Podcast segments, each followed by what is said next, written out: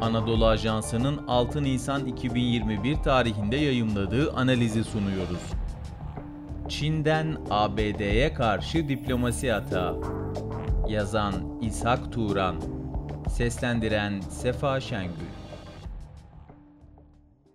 A B D'nin Alaska eyaletinde on sekiz Mart'ta Amerikalı ve Çinli üst düzey bakanların ve diplomatların bir araya geldikleri görüşmede tarafların basın önünde karşılıklı sert ifadeler kullanarak tartışmasıyla ortaya çıkan kriz, ikili ilişkilerin ne derece problemli olduğunu bir kez daha gösterdi.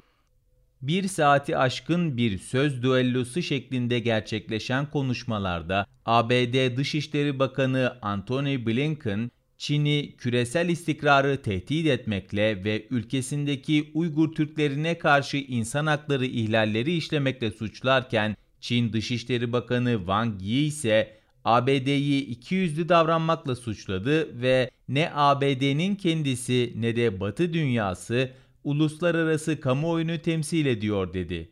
Wang Yi, Çin'i boğmak imkansız diyerek A B D'nin ekonomik yaptırımlarla Çin'i dizlerinin üstüne çöktüremeyeceğini tüm dünyaya ilan etti. Yeni seçilen A B D Başkanı Joe Biden döneminde gerçekleşen bu ilk üst düzey temas, Biden döneminde Çin'le karşılıklı ilişkilerin gelecekte nasıl bir seyir izleyeceğinin de bir işareti olarak yorumlanabilir.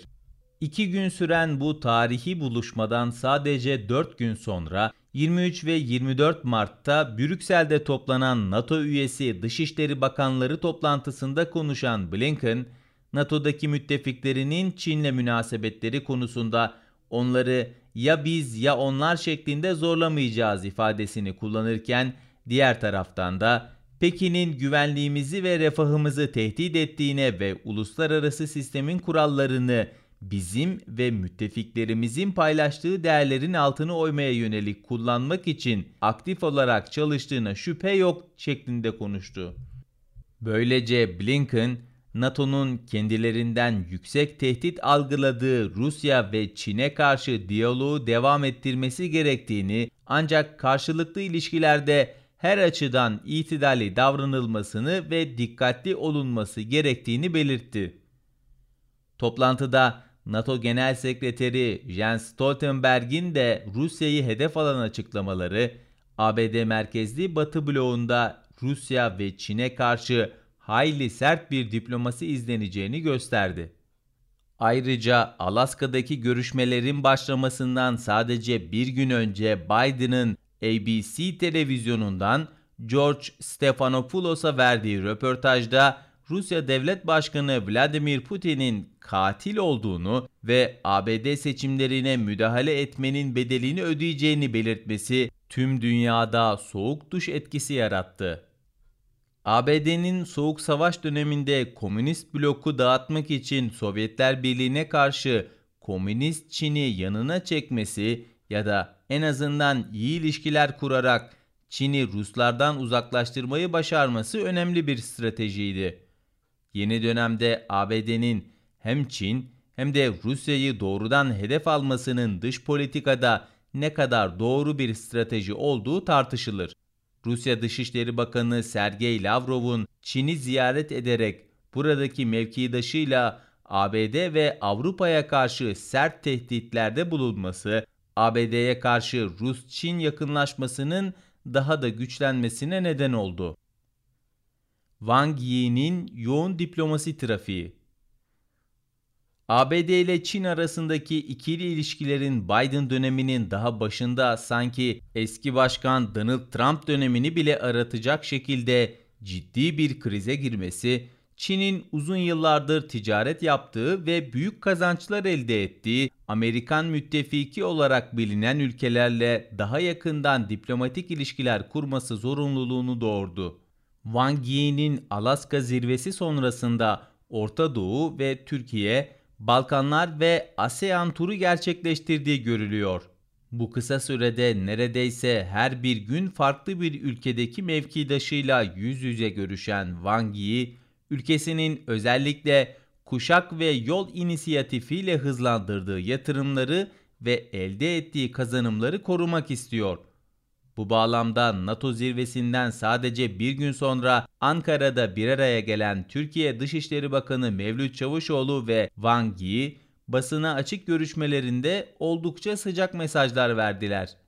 Özellikle yeni tip koronavirüs döneminde Türkiye'nin, Çin'in milli aşılarının Türkiye'deki faz üç aşı çalışmalarını yürütmesi ve buna karşılık Çin'in de Türkiye'ye aşı tedarikinde öncelik vermesi karşılıklı ilişkilerde güven ortamını kuvvetlendirdi.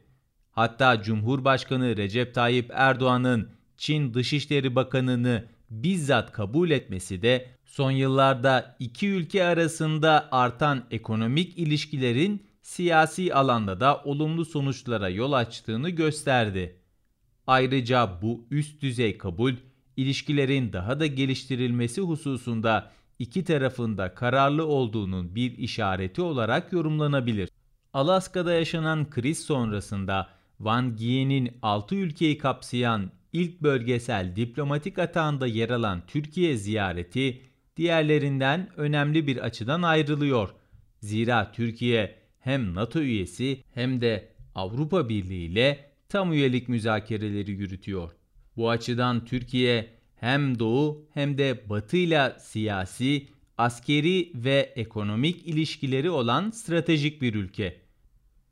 Hatırlanacağı üzere Aralık iki bin on dokuzda Ankara'da düzenlenen yeniden Asya Çalıştayı'nda konuşan Dışişleri Bakanı Çavuşoğlu, "Tarihin sarkacı yeniden Asya'ya doğru kayıyor. yirmi birinci yüzyılsa yeniden Asya'daki gelişmelerin yön vereceği bir asır olarak şekillenecek. Yani Asya yeniden yükseliyor. İşte bu yüzden açılımımıza yeniden Asya adını verdik" demişti. Bu doğrultuda Türkiye, batılı ülkelerle Rusya ve Çin arasında dengeli bir ilişki kurarak her iki tarafla da doğrudan konuşmayı ve böylece ulusal çıkarlarını korumayı amaçlıyor.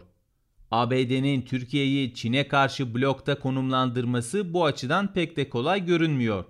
Çin'le Türkiye arasındaki yirmi dört milyar doları aşan ticaret hacmi ve Çin'in son yıllarda özellikle Kuşak ve Yol projeleri kapsamında Türkiye'ye yaptığı doğrudan yatırımların hacmi ikili ilişkileri güçlendirmekte. Her ne kadar basına açık şekilde somut anlaşmalar ya da yeni bir proje ya da yatırım mesajı verilmemiş olsa da Ankara ile Pekin arasında gizli diplomasi yöntemiyle ikili ilişkiler oldukça özenli yürütülüyor. Özellikle Sincan Uygur Özerk bölgesinde, yani Doğu Türkistan'da yaşanan insan hakları ihlallerinin batılı siyasiler tarafından yüksek sesle dile getirilmeye başlanması ve bu konuda Çin'e karşı ciddi bir diplomatik baskının oluşturulmaya çalışması bu dönemde Türkiye'nin bu derece hassas bir konuyu çok iyi yönetmesini gerektiriyor. Nitekim Çavuşoğlu Twitter'dan yaptığı bir paylaşımda "Uygur Türklerine ilişkin hassasiyetimizi ve düşüncelerimizi ilettik" diyerek bu konuyu medya önünde tartışmayacağını göstermiş oldu. Ayrıca Çin'le Avrupa arasındaki küresel ticaretin daha da gelişmesi için ortaya çıkan alternatif güzergahlardan biri olan Orta Koridor üzerindeki yatırımlarını artırması ve bu koridora alternatif ara rotaların da eklenmesi ikili ilişkilerin ve bölgesel ticaretin gelişmesine de katkı sunacaktır.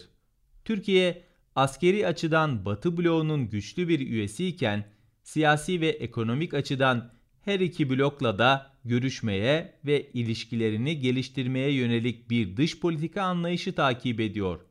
Bu açıdan Çin Dışişleri Bakanı Wang Yi'nin son Türkiye ziyareti, karşılıklı ilişkilerin ve kazanımların korunması ve geliştirilmesini amaçladığı gibi Çin'in müttefiki olarak kabul ettiği, hatta NATO üyesi olan Türkiye gibi ülkelerle çok yönlü ilişkilerini gelecekte de korumaya devam edeceğini gösterdiği gibi A B D'nin kendisini sistemin dışına atamayacağının bir mesajı olarak da değerlendirilebilir. Spotify, SoundCloud, Apple Podcast ve diğer uygulamalar. Bizi hangi mecradan dinliyorsanız lütfen abone olmayı unutmayın.